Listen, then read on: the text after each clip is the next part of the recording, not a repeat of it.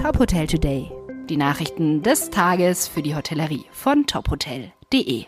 Diese Folge wird präsentiert von Progros, den Hospitality-Experten für Einkauf und Digitalisierung. Mein Name ist Maximilian Hermannsdörfer. In fast allen Regionen Deutschlands ist Tourismus mittlerweile wieder möglich. Das zeigt sich auch im Buchungsverhalten der Urlaubsgäste. Eine Analyse von DS Destination Solutions zeigt, welche Regionen aktuell besonders beliebt sind. Betrachtet man Gesamtdeutschland, sind laut der Analyse im Juli noch etwa 56 Prozent der Unterkünfte frei, im August etwa 55 Prozent. Mit Blick auf einzelne Regionen zeigen sich allerdings Unterschiede. So sind an der Nord- und Ostsee im Juli und August nur noch knapp 30 Prozent der Unterkünfte frei. Auch für die Alpenregion bestätigt die Analyse ein hohes Buchungsvolumen.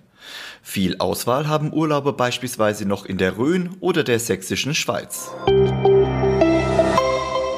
Der vereinfachte Zugang zu Kurzarbeitergeld für Unternehmen wird erneut verlängert. Das Bundeskabinett hat eine Verlängerung bis Ende September beschlossen.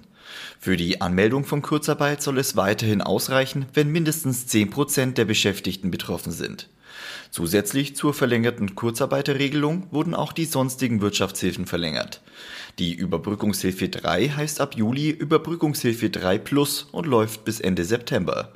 Ebenfalls ab Juli soll es eine Restart-Prämie für Unternehmen geben, wenn sie Mitarbeiter aus der Kurzarbeit holen, neue Mitarbeiter einstellen oder die Beschäftigung erhöhen. Kritik an den neuen Regelungen zur Überbrückungshilfe 3 kommt vom Aktionsbündnis Tourismusvielfalt. Das Bündnis aus 28 touristischen Branchenverbänden hätte sich eine Verlängerung der Überbrückungshilfe 3 bis zum Jahresende gewünscht. Wie es in einer Mitteilung heißt, nehme der Tourismus erst sehr langsam wieder Fahrt auf. Die Buchungsverluste von Januar bis März 2021 könnten bei weitem nicht mehr weggemacht werden. Sollte die Überbrückungshilfe 3 nicht bis Jahresende verlängert werden, würden es die stark wirtschaftlich angeschlagenen Touristikunternehmen schwer haben, durch den Winter zu kommen.